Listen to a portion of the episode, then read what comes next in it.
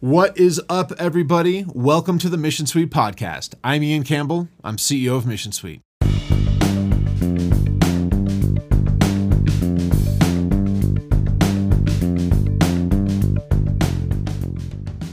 Welcome to the Insight series from the Mission Suite podcast. This is a podcast for business owners where we'll be interviewing business coaches around the country for their insights on building a more successful business. Today, we're here with Dr. Thomas. Tommy Thomas and Company of Opposite Strengths. And I'm excited to be chatting with him today to learn a bit more on what he'll be able to bring us. Tommy, thank you so much for joining me here today. Oh, I'm glad I'm glad to be here. I think this is going to be a great conversation. Of course, of course. Where are you joining us from? Uh, I'm in Austin, Texas. I've been here for uh, ever since I graduated from the University of Texas with uh, a PhD in psychometrics. Is that where you got your degree? I got my degree. I got my undergraduate degree and my graduate degree at the University of Texas. Oh, wow. Awesome. And is that where you started your business? Uh, I started working with my dad, who started the business that I have now. Uh, he was one of the first executive coaches uh, in the world, really, uh, working back in the 1950s and the 1960s. Um, he joined a firm called Rohr, Hibbler, and Replogle, which is now a multinational uh, consulting firm, RHR International. Um, and at the time, he was one of the first psychologists working there and worked exclusively with uh, business executives, uh, which was kind of unusual for psychologists at the time. Um, but he did that exclusively five days a week, uh, you know, eight or nine hours a day, working with business executives for about six years before he uh, switched up his uh, schedule. Oh, wow. And so I could assume that your dad was a good uh, an influence on you to your career path. And was there any other decisions that was that made you choose and decide on moving forward with being a business coach? Well, I, uh, of course, I grew up with my dad um, and my mother too, but uh, my dad uh, was a psychologist and we had similar personalities and similar interests. So I would spend a fair amount of time interacting with him in his study and asking him questions about philosophy and psychology, and he would tell me about his experiences. So I, um, I, I, I created, or I had created in me, I guess, an interest in people, and uh, I furthered that in some of my uh, undergraduate work in sociology and anthropology and psychology. Uh, and then I also had a, uh, a real natural interest in mathematics. Uh, so I took um, all the math courses I could in high school. I had the equivalent of a of an undergraduate uh, degree in mathematics when I entered college, uh, and then I was looking for after I graduated my with my undergraduate degree, I was searching for what I wanted to do, and I had two primary interests. One of them was people, uh, broadly defined, and that could be groups people in sociology, it could be anthropology, cult, you know, the cultural side, uh, could be psychology. Could, it was all those all those things. And I also had an interest in mathematics, so I took some uh, graduate courses in both, and I discovered that um, I, re- I, really needed more of a grounded uh, career rather than just uh, like pure mathematics. And I also wanted something more structured and scientific than what anthropology and sociology I thought could offer me. So I kept looking around and I found this one small area in the uh, Department of Educational Psychology, and it was called psychometrics. And psychometrics was the application of statistics and research and design, research design uh, to uh, psychology and so to me that was like the perfect uh, combination. And that's uh, that's where i spent my uh, my graduate years and ending up with my phd i love that story. Thank you for sharing that. I appreciate that.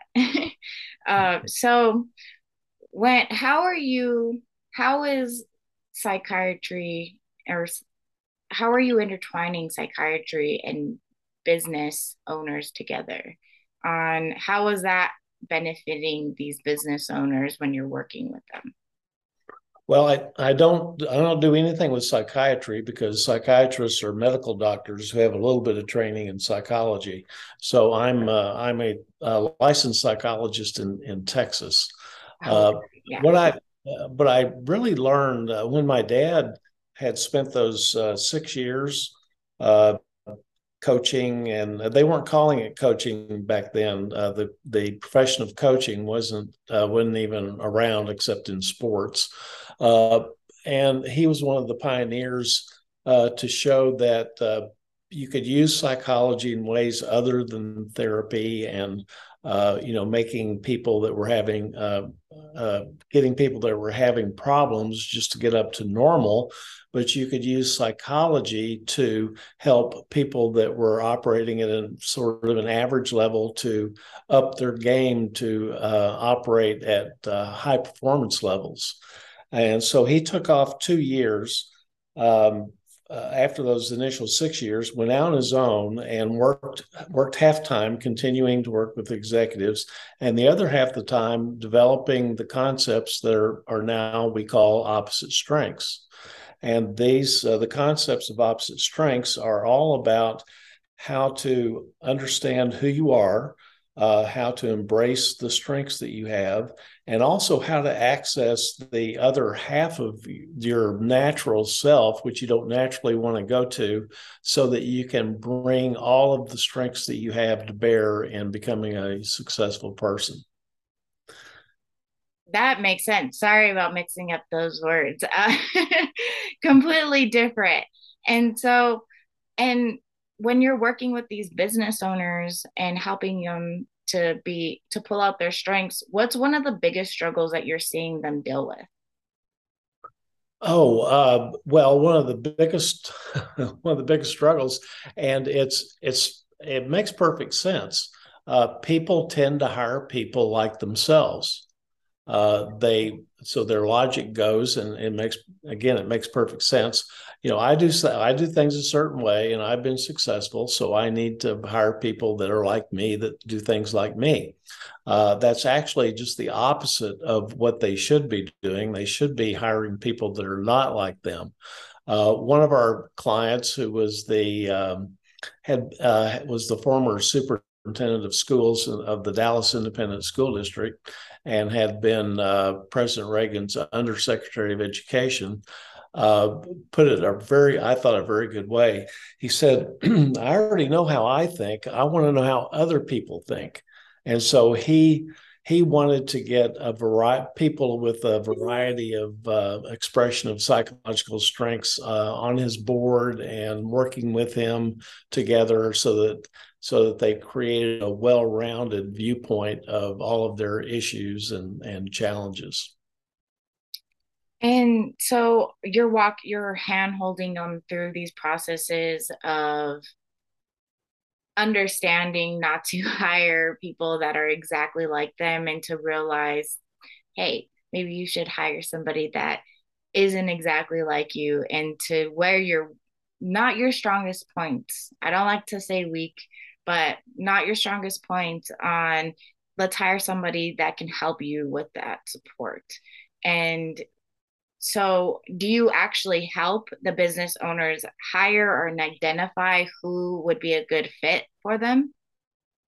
Well, that's uh, that. That was one of the things my dad did in the early days, mm-hmm. and uh, and we. Uh, I know. I know you were trying to use the word weakness there. We have uh, we've changed our terminology to go from strengths and weaknesses to lead strengths and supporting strengths, because we want to reframe the way people see what they have uh, all in terms of all positives. So instead of strengths, which is a positive, and weaknesses, which people see as a negative, we want people to see that they have lead strengths, they have areas that they naturally prefer to use, and then they have supporting strengths, and these are areas that they they don't prefer to use but they still have within them and actually when they develop those supporting strengths that's what really fuels uh, their uh, their biggest uh, successes. Um, so we now uh, we now uh, in we now work primarily in organizations where people are already there, as opposed to um, assessing people uh, to be hired. Uh, but what we do there is that we will uh, train all of the employees in the language of opposite strengths and uh, get people get them to understand and appreciate particularly those people that are different from them because almost everybody has this um, this inclination to think that everybody should be like them and if they're not like them then there must be something wrong with you or or you need to learn how to do things like I do it. And and that's exactly the the wrong way of thinking. The way of the way to think is that if you get a diverse, uh, psychologically diverse group of people together, that the your ability as a group will far supersede the ability of the individuals of the individual contributions. So it's learning how to communicate with people that are different from you and have relationships with them. Uh, relationships become the key to successful organizations uh, and successful executives. Um, and so we uh, we basically end up changing, transforming the culture of the organization to go from usually one of competition, uh, you know, everybody's trying to do their best and be promoted and everything, to a culture of collaboration where they discover that that's where they all succeed and the organization succeeds the, the best as well. And you're going into these companies and working with the entire team or with the leaders inside of the company well usually we start with the leader of the company the ceo mm-hmm. and uh, work with him or her and uh, they they learn these principles and then we go with the with that with the ceo's team uh, the c suite usually and that's mm, six to eight people and so we work with them. And then once they understand that, typically they really like this, this outlook, which uh, uh, affirms everybody for who they are. And we don't try to change people. We just try to uh, show them how to grow and how to be more successful. And then each of those C suite executives then says, Well, I'm going to use this with my team. And then it sort of cascades down. If it's a hierarchical organization, it cascades down. And um, then we end up training and, and bringing opposite strengths to everybody in the organization. Uh, and what we find is that it takes uh, about 13 to 20 percent of the people in an organization to learn it before it it becomes like really accepted. So until we get to that point, we have to educate and sort of market it and convince people that they need to go to these seminars and learn about this but after we hit that tipping point of about 13 to 20%, then it switches over. Then we have waiting lists for the seminars and the training and the coaching, and everybody's heard about it and they want to be a be a part of it. And that's where it really takes off in the organization and makes a big impact on the organization. So we start we really started out working with the individual executives. Um, and we still do that. But what we learned over the years was that we could have our biggest effect and the biggest impact when we would take it beyond just the CEOs and the C suites and go down into the organization and have everybody learn this language of opposite strengths. And so, our audience currently is a lot of small to mid sized businesses. And so, would are there any tools or advice that you would give to the leaders of these companies and the owner of the company, obviously, but how to identify the strengths and the support strengths inside of the company if they seem to be struggling with leadership and just having a great communication between everybody? Well, uh, of course, I would recommend opposite strengths as the way as the way to to go. And it you know depending on resources and time and everything else the the most uh, the, the way to make the best use of the least amount of resources is for the CEO or the leader, president, uh, owner, whatever it may be, to understand these principles and then demonstrate them through his or her own actions and have everybody see that and uh, and then model that from there. That's probably the the probably the easiest thing that that they can do. Um, and then apply the principles in their own relationships. Um, the uh, the really key principle in relationships is to have an attitude of equality and so, even in a hierarchical organization where people have different levels of positional power, you you everybody treats one another as an as an equally valuable person. Everybody has the same amount of worth, whether they're the janitor or the CEO. Everybody treats one another as an equal, because no matter what two people that you compare anywhere in the world, they are always going to be equal in value and worth as a person, but they're also going to be different and unique in wealth, education, gender, uh, makeup of psychological strengths. There's always going to be these differences. So, if to have this, to go into it knowing that people are paradoxical and that we're all equal in value and worth, and yet we're all unique individuals in how we uh, how we display ourselves. And would you recommend any resources as well um, that really help these companies?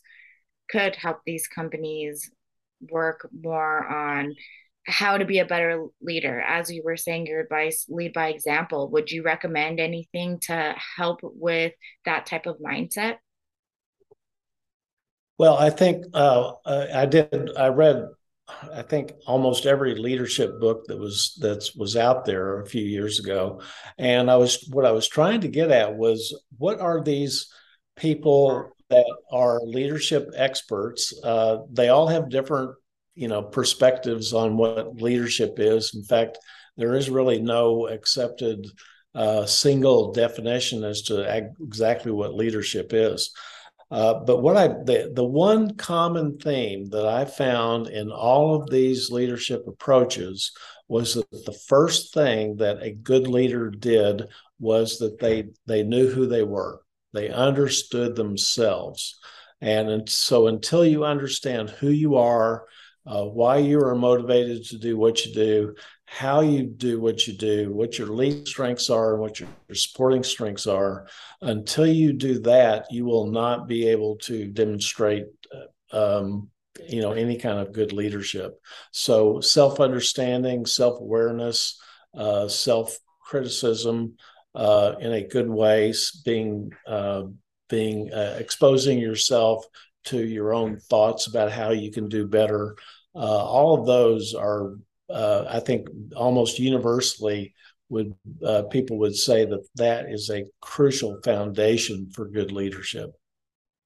Well, thank you so much, Dr. Thomas. I really appreciate you jumping on this call with me and letting me pick your brain a bit on all your insights and experience. And I'm really excited to get this live to be able to help some of these small businesses that may be struggling with a lot of identifying their their strengths and opposite strengths as well. great, great. Well, thank you very much. I've, I've, I've really enjoyed this. It's been great talking about it. Great questions too. I appreciate all the great questions you've been asking. Oh, thank you. I I've been working on it. I have some experience at this point now. well, you, you, can only give good answers if you have good questions. So that's I'll just leave it there. Oh, I appreciate that. And to all be listening, thank you for being with us. Make sure to give us a rating and a review and let us know how we're doing, and we'll see you next time.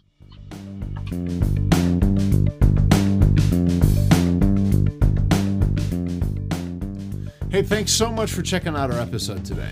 I really hope you found it valuable and got some good takeaways from it. If you did, do me a favor, subscribe or follow us on your favorite podcasting app and leave a review to let us know how we're doing. If you'd like to learn more about Mission Suite, check us out at www.themissionsuite.com, and there you'll find educational resources and information about our platform. Also, don't forget to check us out on Facebook, LinkedIn, Instagram, and YouTube and be a part of the conversation. And we'll be back soon. Cheers.